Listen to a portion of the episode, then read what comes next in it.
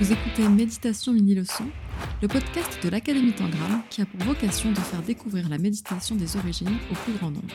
Je suis Fanny, coach certifiée de l'Académie, et dans cette seconde saison, je vous emmène à la rencontre de méditants qui cheminent sur la voie afin de découvrir leur parcours et comment la méditation a transformé leur quotidien.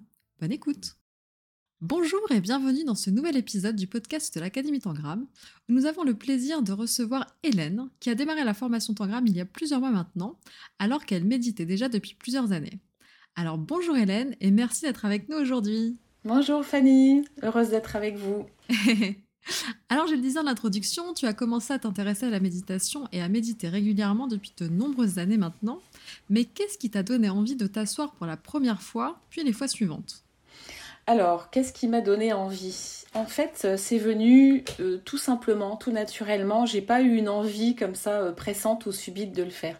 Je me suis toujours, depuis que je suis enfant, en fait, si j'y réfléchis bien, et même après ça s'est transformé dans l'adolescence, j'ai toujours eu mhm. ressenti le besoin de me connecter aux autres, mais aussi de me déconnecter des autres et de me connecter à la nature, de toujours avoir euh, envie de, de, me dire je suis joigneuse d'être en vie, quelle chance j'ai de pouvoir euh, vibrer, ressentir les instants. Et j'ai toujours, euh, par le biais de la musique, en écoutant de la musique, eu besoin de me connecter à mes émotions. Et puis avec le temps, c'était de plus en plus nécessaire. je me sentais un peu déconnectée de la vie des fois, dans, parce que je me sentais des fois un peu différente, un peu trop barrée, ou je sais pas, on dit perchée peut-être.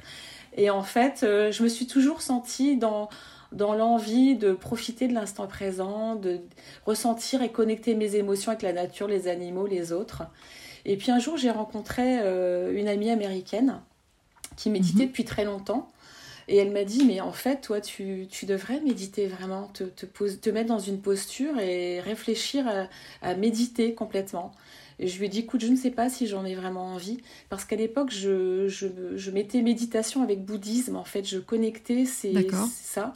Et elle, elle n'était pas bouddhiste du tout, elle était simplement une méditante, euh, vraiment depuis plusieurs années déjà, elle avait 28 ans. Et euh, ça faisait déjà à peu près 10 ans, 11 ans qu'elle méditait. Et en fait, ah euh, je me suis grande expérience. ouais, je me suis assise au bord d'une piscine en Provence avec elle. Puis après en Californie en allant chez elle au bord de l'océan sur une plage.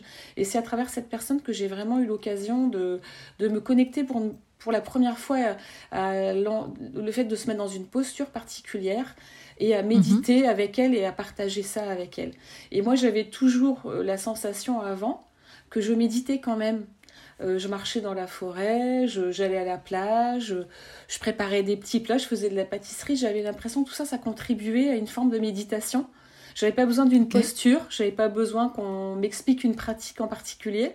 Quand je faisais du piano, mhm. quand j'écoutais de l'opéra, de la musique, j'avais l'impression que ce que je partageais avec elle, finalement, je le vivais peut-être plus intensément parce qu'elle captait euh, à des moments précis et d'une façon particulière justement la, ma conscience, euh, mon souffle, ma respiration, la posture dans laquelle elle me mhm. faisait mettre, ça me faisait vraiment prendre conscience que je méditais.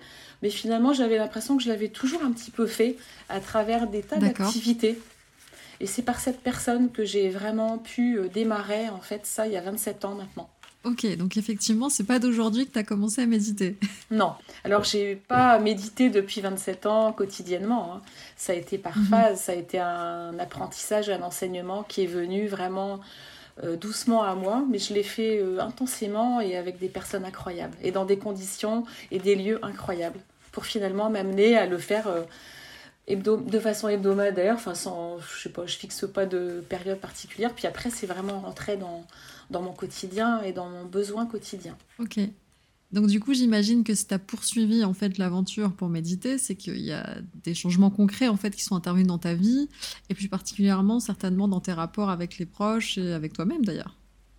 Oui, au fil du temps, je me suis aperçue que ça me ça m'apportait une connexion avec moi-même qui était plus intense. J'arrivais à, à comprendre mieux mes émotions, ma sensibilité qui était importante, j'arrivais à mhm. harmoniser toutes ces choses euh, au fil de la pratique en fait. Parce que finalement, c'est pas si évident que ça au début. On se demande, euh, oui, alors je vais canaliser, mais en fait, euh, canaliser quoi, comment Et en fait, ce qui est bien, c'est de le faire avec progression. avec, moi, j'ai eu la chance de le faire avec des moines bouddhistes en Asie. Je l'ai fait en Australie avec des aborigènes et avec une Australienne. J'ai fait dans des tas de situations différentes. Et euh, finalement, euh, j'ai fait de la pleine conscience. J'ai essayé plein de choses. Puis finalement, tout ça, ça, ce sont des maillons qui m'ont permis d'arriver déjà aussi à Tangram et à l'Académie Tangram. Mais ça m'a mhm. permis vraiment au fil du temps de m'apercevoir qu'en méditant, j'arrivais mieux à, canaliser mes émotions, ma sensibilité, euh, ma sensation parfois d'être différente et de vivre dans un monde un peu trop brutal pour moi. Et ça m'a permis de mhm. mieux m'adapter à mon milieu professionnel. Ça m'a permis d'être un petit peu moins silencieuse avec les autres et d'être un petit peu plus euh, voilà, euh, connectée aux autres sans avoir toujours besoin de d'aller dans la nature, de chercher toujours le silence, de pouvoir plus partager avec les autres harmonieusement, puis d'abord surtout avec moi-même et de me sentir bien en fait. Ça m'apporte beaucoup de bien-être. Ok, donc aujourd'hui tu te sens de plus en plus aligné, de plus en plus toi-même finalement. Oui. Bon, déjà, il y a l'âge, il y a le temps, il y a les expériences, il y a tout ça qui fait, bien sûr, c'est un ensemble. Hein. Ça n'est pas que la méditation. Mais la méditation, c'est un fil permanent euh, qui m'a fait gagner du temps sur moi-même en fait. Ça m'a permis de me comprendre, de m'accepter, de me vivre moi-même et de mieux comprendre les autres de façon accélérée. Et je suis contente de tout ce temps gagné sur ma vie, parce qu'on ne sait jamais, hein, elle peut s'écourter du jour au lendemain. J'ai l'impression que la méditation, ça m'a fait gagner du temps sur les autres, sur la nature, sur euh, une façon de voir les choses plus ouverte, euh, plus lente aussi, qui amène à qui amène à plus de conscience, à plus de façon de voilà de vivre pleinement en fait, de, d'avoir cette sensation de toujours être rempli des petits euh, euh, des, des petits papillons que nous amènent les autres, de toutes ces, ces joies en fait. Et avant, si j'en captais, mhm. euh, je vais être un peu concrète et terre à terre, mais avant, si je captais euh, 10 choses, 20 choses, maintenant j'ai l'impression que j'arrive à, 360 degrés à, à, profiter des choses et ça vient de plus en plus vite et c'est de plus en plus complet, de plus en plus plein en fait. Il y a une plénitude mhm. intérieure. Euh, que le temps amène dans la vie, les expériences, mais que la méditation permet de vivre de façon euh, vraiment accélérée sur, sur sa vie. Et moi, la méditation m'a permis ça, vraiment. En fait, quand je t'entends, euh, le mot qui me vient à l'esprit, c'est l'émerveillement. J'ai l'impression que cette capacité à s'émerveiller qu'ont les enfants et que souvent on perd en fait euh, avec le temps en devenant adulte, c'est comme si toi, elle avait toujours été présente et que le fait de méditer, d'avoir rencontré la méditation depuis longtemps, bah, du coup, ça a entretenu finalement ça et aujourd'hui, tu profites pleinement en fait de tout ce qui se passe et de ce qui est à l'instant présent. C'est vrai, ce que tu dis, c'est ça, c'est l'émerveillement. Et puis en fait, euh, le mot entretenu, euh, c'est plutôt pour moi, je dirais plutôt c'est une renaissance. Parce qu'en fait, mhm. quand j'étais enfant, adolescente, comme j'étais fort sensible, je me retrouvais dans la musique, par exemple. Je faisais beaucoup de piano à partir de 5 ans et demi, j'ai fait du piano. Et c'était la musique, c'était écouter de la musique et pratiquer la musique qui me permettait de me connecter, de, méditer, hein, parce que j'avais un, transport intérieur, une façon de vivre l'instant présent, d'être pleinement dans la musique, qui pour moi était une forme de méditation.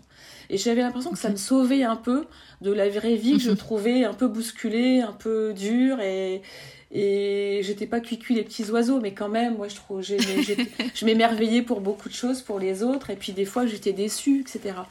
Et puis après, euh, à l'inverse de ce que j'aurais voulu faire, je me suis retrouvée pour des raisons professionnelles, de rencontres et de vie qui s'est accélérée, dans un métier que j'avais pas forcément choisi. Moi, je voulais mhm. parcourir le monde. Puis finalement, je me suis retrouvée assez brutalement euh, dans un job où tu es hyper euh, connecté aux autres, toujours disponible dans le bruit. Euh, c'est le marketing événementiel sportif, tu vois, on est toujours sur des événements. Je partais toutes les semaines dans le monde. Euh, ma maison, c'était les avions, en fait. Je prenais l'avion comme je prenais les... des gens prennent le bus. Et puis, en fait, euh, je me suis perdue au fil du temps par rapport à la méditation et à ce besoin en, par le travail par le fait de mhm. voyager, de rencontrer des gens. Et quand je dis perdu, c'est que ça allait trop loin en fait par rapport à ce que je voulais être vraiment. Et puis la méditation, ça m'a permis d'avoir une décélération. Euh, je travaille dans, beaucoup dans les sports mécaniques, la Formule 1, la moto, etc. J'ai une décélération grâce à la méditation. Il y a des moments où je me disais, oula, c'est trop pour moi, il y a trop d'intensité, c'est trop de choses qui ne sont pas moi. Un peu le mhm. côté paillette, le côté star, le côté voir des gens. Euh, qui font plein de choses invraisemblables, hein, qui t'apprennent beaucoup de valeurs, des sportifs de haut niveau qui, qui, qui te t'apprennent beaucoup de valeurs importantes. Rencontrer plein de gens mhm. de plein de cultures différentes, c'était passionnant. Et en même temps, c'était soit trop, soit des choses parfois artificielles en partie. Et en fait, la méditation, ça m'a permis cette décélération qui permettait de, quand je, quand je, sortais de mon milieu professionnel, hop, ça me permettait de me retrouver avec moi-même et de me dire, ah, voilà, je me rééquilibre et de toujours balancer, de toujours équilibrer. Et c'était énorme mhm. pour moi. La méditation, ça m'a permis de continuer mon travail pendant de nombreuses années, de continuer d'avoir beaucoup d'écoute pour les autres, beaucoup d'attention dans mon travail, beaucoup de concentration, parce que j'avais mhm. toujours cette décélération, cette, cette, possibilité de pouvoir euh, réfléchir à moi-même et me poser en fait. Et c'est énorme en fait. Et je m'étais perdue finalement dans, dans, des tas de dédales et je me suis retrouvée euh, grâce à la méditation, à, quelque chose de plus proche de moi-même, tout en étant loin de moi-même dans mon travail. Ok, donc effectivement, on ne le voit pas trop là, mais en fait, euh, le geste que tu fais depuis tout à l'heure, c'est un geste de balancier et à chaque fois, tu reviens au centre. Donc j'ai l'impression que la méditation, à chaque fois, ça te ramène euh, en ton centre et à toi-même pour finalement après mieux repartir vers les autres. C'est comme un mouvement vraiment de va-et-vient. Ouais, et puis mieux faire mon travail, j'espère. Et voilà, c'est un mouvement de va-et-vient et un, moment de, un mouvement de l'extérieur vers l'intérieur et, de l'intérieur vers l'extérieur. C'est vraiment passionnant. Ouais, c'est passionnant. Moi, ça m'a beaucoup, beaucoup appris et beaucoup aidé. Et du coup, après, donc, tu, tu, as découvert Tangram. Donc, tu as rejoint Tangram maintenant, je disais, depuis, euh, depuis quelques mois. Donc, euh, la formation Tangram, en fait, elle permet d'enseigner la méditation. Mais pourquoi tu as choisi, en fait, cette formation et surtout, pourquoi tu as choisi de transmettre la méditation? Et à qui? Alors en fait, euh, pendant le confinement, je, cherchais en fait à, partager la méditation avec d'autres personnes que je, que je connaissais, on le faisait sur Zoom. Et puis mhm. euh, j'ai une de mes amies qui m'a dit, tu sais, tu devrais euh, quand on médite euh, ensemble, on aime bien euh, écouter tes expériences, on aime bien discuter avec toi. Ta, ta voix nous porte et euh, ton mhm. expérience et ce que tu dis, tu as plus d'expérience que nous. Pourquoi tu essaies pas d'enseigner ça? Je lui dis, mais je ne sais pas si c'est possible. Elle m'a dit, bah regarde, je fais des recherches. Elle m'a dit, je sais qu'il y a des académies, qu'il y a des façons de le faire. Et en fait, j'ai cherché sur Internet dès le lendemain. Et je me suis dit, bah oui, voilà, le confinement fait que dans l'événementiel sportif, on n'avait plus de travail du tout. Donc euh, je lisais énormément, je méditais, je faisais plein de choses et euh, des choses artistiques, euh, peinture, je voulais faire une sculpture avec des, des, flacons de parfum, faire un grand dauphin. je me suis dit bah oui voilà je veux je veux apprendre quelque chose et recycler mon expérience professionnelle vers autre chose, pourquoi pas, l'ajouter, mhm. faire un module supplémentaire. Et j'ai trouvé la, j'ai fait beaucoup de choses, hein. j'ai cherché beaucoup beaucoup sur internet pendant plusieurs jours et j'ai trouvé Tangram et j'ai écouté Christophe. Et en fait, c'est Christophe qui m'a euh, transporté. Et euh, j'ai lu beaucoup de choses sur d'autres écoles. J'ai même, même contacté une, une, académie et une américaine aussi, et un monsieur euh, à Paris. Et en fait, non, moi j'ai eu un coup de cœur pour Christophe. Et ce qu'il disait, et la, la, façon dont, dont il expliquait la façon de transmettre, comment il voyait l'académie et, et comment l'enseignement pour être coach était fait en fait. Et je me suis dit, mhm. ça y est, je m'inscris. Et je me suis dans le confinement avait commencé en, en avril-mai, je crois, je sais plus, ou mars. Et je me suis inscrite quelques mois plus tard. D'accord. Ok, donc en fait, as, quelque part, on t'a poussé à enseigner en disant bah, pourquoi tu le ferais pas? Et tu t'es dit, bah, le meilleur moyen, c'est de, de, me former. Et donc là, c'était parti. Ouais, c'est ça. Et je me suis dit, voilà, je ne sais pas comment faire. En fait, j'ai besoin d'avoir euh, un guide, d'avoir un fil rouge, de, de, de, comprendre euh, comment transmettre de façon, euh, je dirais, plus, plus complète avec euh, au travers d'une académie, au travers d'une personne, au travers de voilà d'une pratique. Et c'est pourquoi j'ai choisi Tangram. Et du coup, aujourd'hui, avec euh, donc là, ça fait quelques mois hein, que tu as, commencé euh, la formation, donc tu es toujours en cours de formation. À qui tu conseillerais la formation et pourquoi en particulier? En fait, je la conseillerais à des gens qui, au niveau professionnel, ont envie d'avoir un espace dans lequel ils peuvent euh, réfléchir à eux-mêmes et, et, que ça leur permette de passer du temps pour eux-mêmes et de méditer, mhm. d'apprendre à méditer pour pouvoir être meilleurs dans leur travail, meilleurs dans leur vie et en tout cas euh, s'accorder un espace privé, personnel pour apprendre quelque chose, la méditation, et le, faire mhm. d'une façon euh, engagée, d'une façon approfondie, d'une façon euh, agréable, passionnée, je dirais. Et souvent dans le travail et dans la vie de famille, dans la vie de, maman, dans la vie de fille ou enfant de ses parents qui vieillissent, ou, d'amis, ou de collègues, on n'a pas assez de temps pour soi. Et quelque part, je trouve que déjà, je recommanderais aux gens qui ont une vie assez intense d'essayer de s'accorder du temps pour le faire, parce que je trouve que justement, euh, cette académie, elle permet qu'on puisse passer deux heures par semaine ou, 30 si on veut, qu'on avance mhm. au fil des modules et qu'on peut repartir en arrière, avancer, et qu'on n'est pas obligé de faire une formation en se disant, voilà, je suis obligé d'avancer comme ça et comme ça. Et en fait, je recommanderais déjà à des gens qui ont une vie assez intense pour qu'ils s'accordent un espace euh, personnel pour apprendre euh, mhm. vraiment à méditer de façon euh, fantastique, quoi, passionnée et passionnante. Et puis je recommanderais aussi à l'inverse à des gens qui ont du temps et qui peuvent le faire pleinement. et ouais, voilà. Et à tous les âges en fait. Moi, j'ai des amis qui ont appris à méditer jeunes, des amis moins jeunes. Je pense que voilà, je, pense que ça s'adresse à beaucoup de gens finalement. Dans la société dans laquelle on est, on a vraiment intérêt à faire ça, à s'accorder et du temps, ou alors quand on en a, à se donner ce temps pour, euh, pour méditer et apprendre à méditer.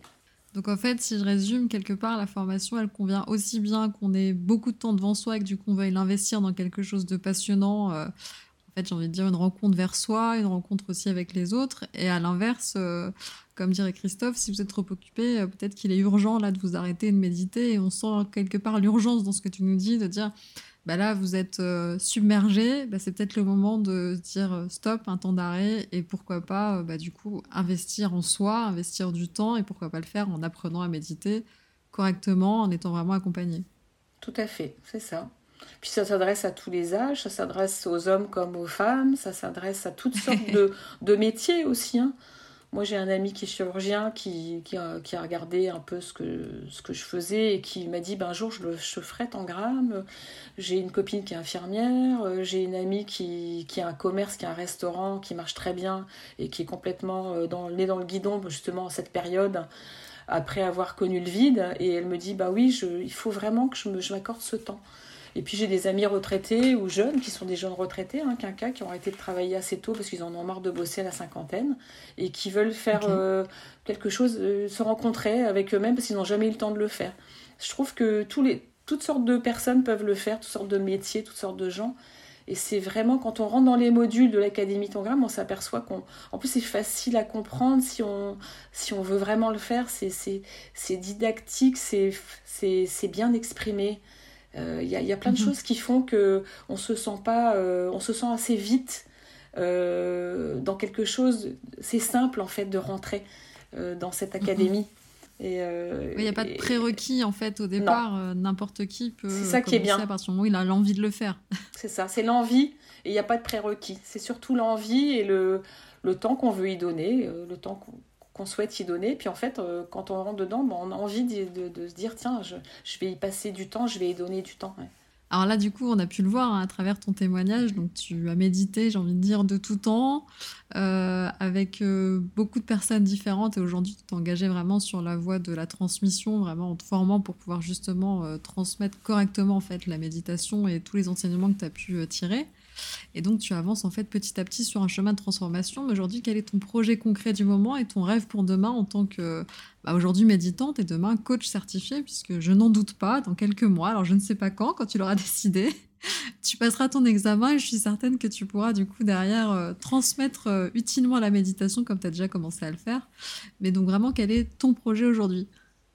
Alors mon projet aujourd'hui, c'est de m'accorder plus de temps dans, dans, dans, dans ma vie, donc euh, d'être euh, à mi-temps, si je puis dire, parce que je travaille encore et que j'ai encore quelques années à travailler et euh, que j'aime que j'adore mon travail et à la fois que la moitié de mon temps alors ça peut être 60% 70 hein, il n'y a pas vraiment un truc mais qu'une grande partie de mon temps soit donnée aux autres par le biais de la méditation alors mon mhm. projet, c'est j'en ai j'ai un projet et à l'intérieur de ce projet j'ai plusieurs euh, plusieurs projets si je puis dire. Mon premier projet c'est de partager la méditation avec des amis, avec des gens qui viendront méditer avec moi, hein, des, des, des, mhm. des, personnes que je vais pouvoir, auxquelles je vais pouvoir, que je vais pouvoir former.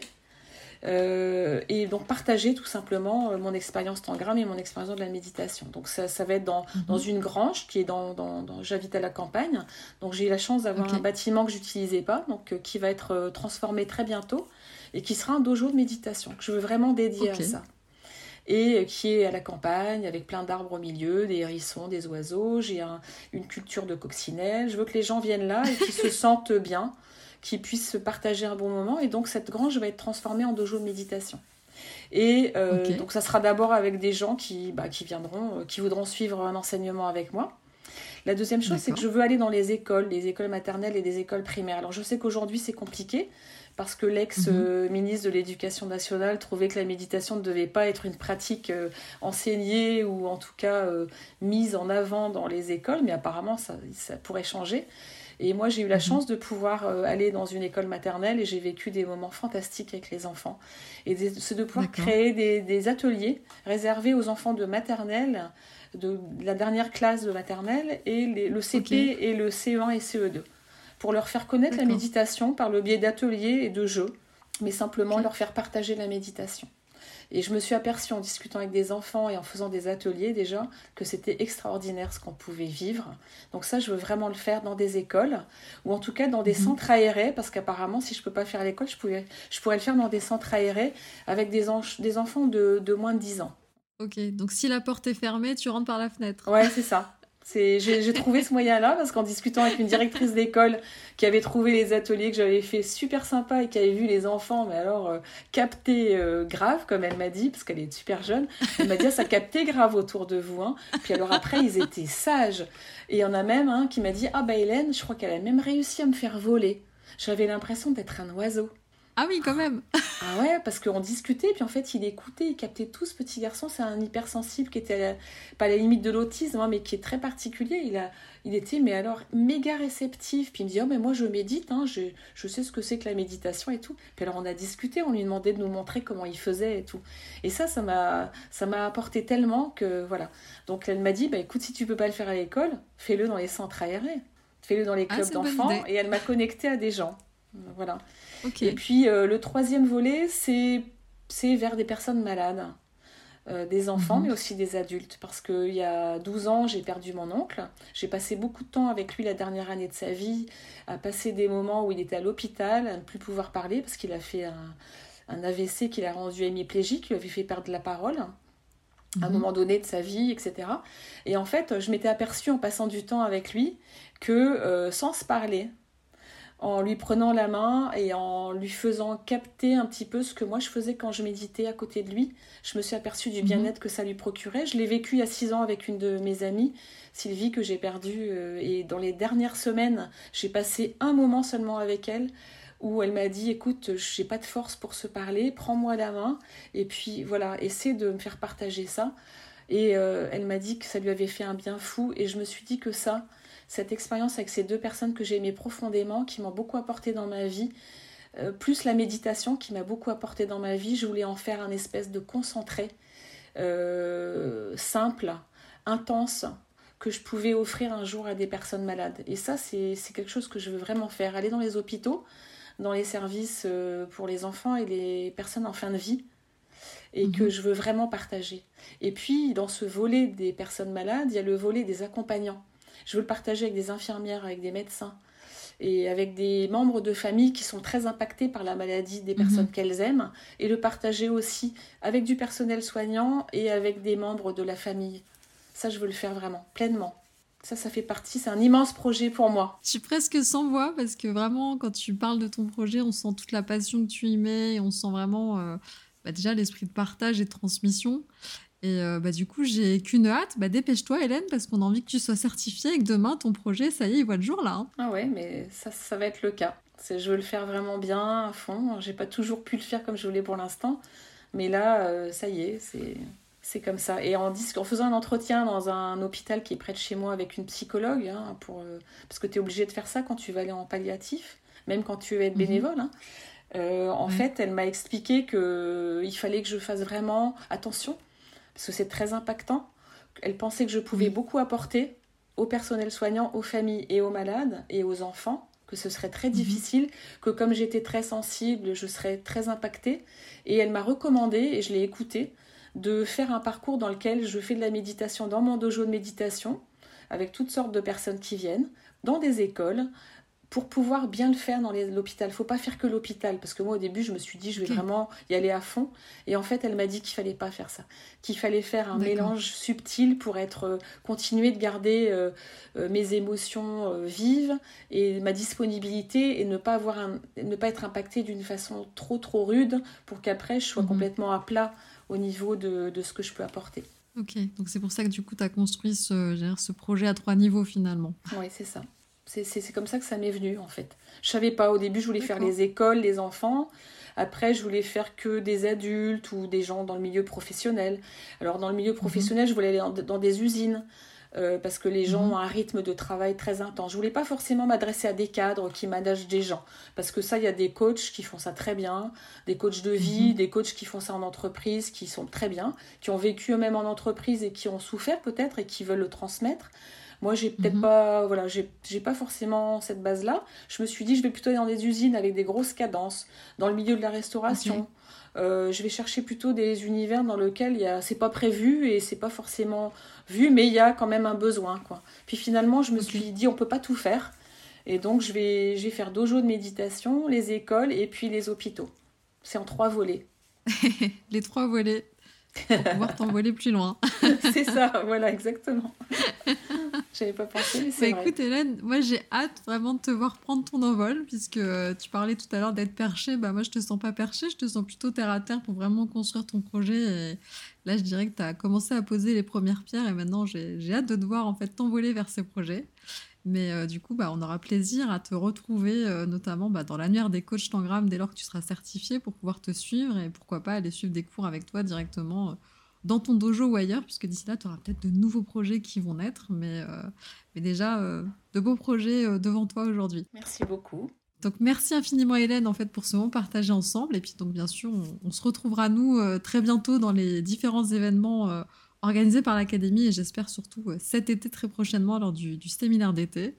Et pour clore cet épisode, j'ai prévu euh, une petite citation du livre de Christophe qui, j'en suis sûre, va te parler, puisqu'il avait écrit ⁇ Ne cherche pas à être meilleur que ce que tu es, mais médite pour le devenir. Voilà. Merci beaucoup Hélène. Merci Fanny et puis merci à Christophe et à l'Académie Tangram. Merci pour tout ce que vous apportez, vous m'apportez. Merci, merci beaucoup Hélène. Et euh, bah, quant à nous, on se retrouve très bientôt pour rencontrer un autre méditant sur la voie. Bye bye Merci beaucoup d'être resté avec nous jusqu'au bout de cette rencontre. Je vous invite maintenant à vous abonner au podcast sur iTunes, Spotify ou encore la plateforme de votre choix et surtout à nous laisser un commentaire avec 5 belles étoiles si vous avez apprécié votre écoute. C'est ce qui va permettre au podcast de gagner en notoriété et d'être recommandé à des personnes que la pratique de la méditation pourrait vraiment aider, voire transformer leur vie. Et si les parcours des méditants sur la voie vous ont donné envie de méditer ou encore d'en savoir plus sur la méditation des origines, et pourquoi pas devenir à votre tour coach de méditation, alors vous trouverez toutes les informations sur le site christophe-lorette.fr dont le lien est disponible dans la description du podcast. Quant à nous, on se retrouve au prochain épisode pour une nouvelle rencontre avec un méditant sur la voie. À très bientôt!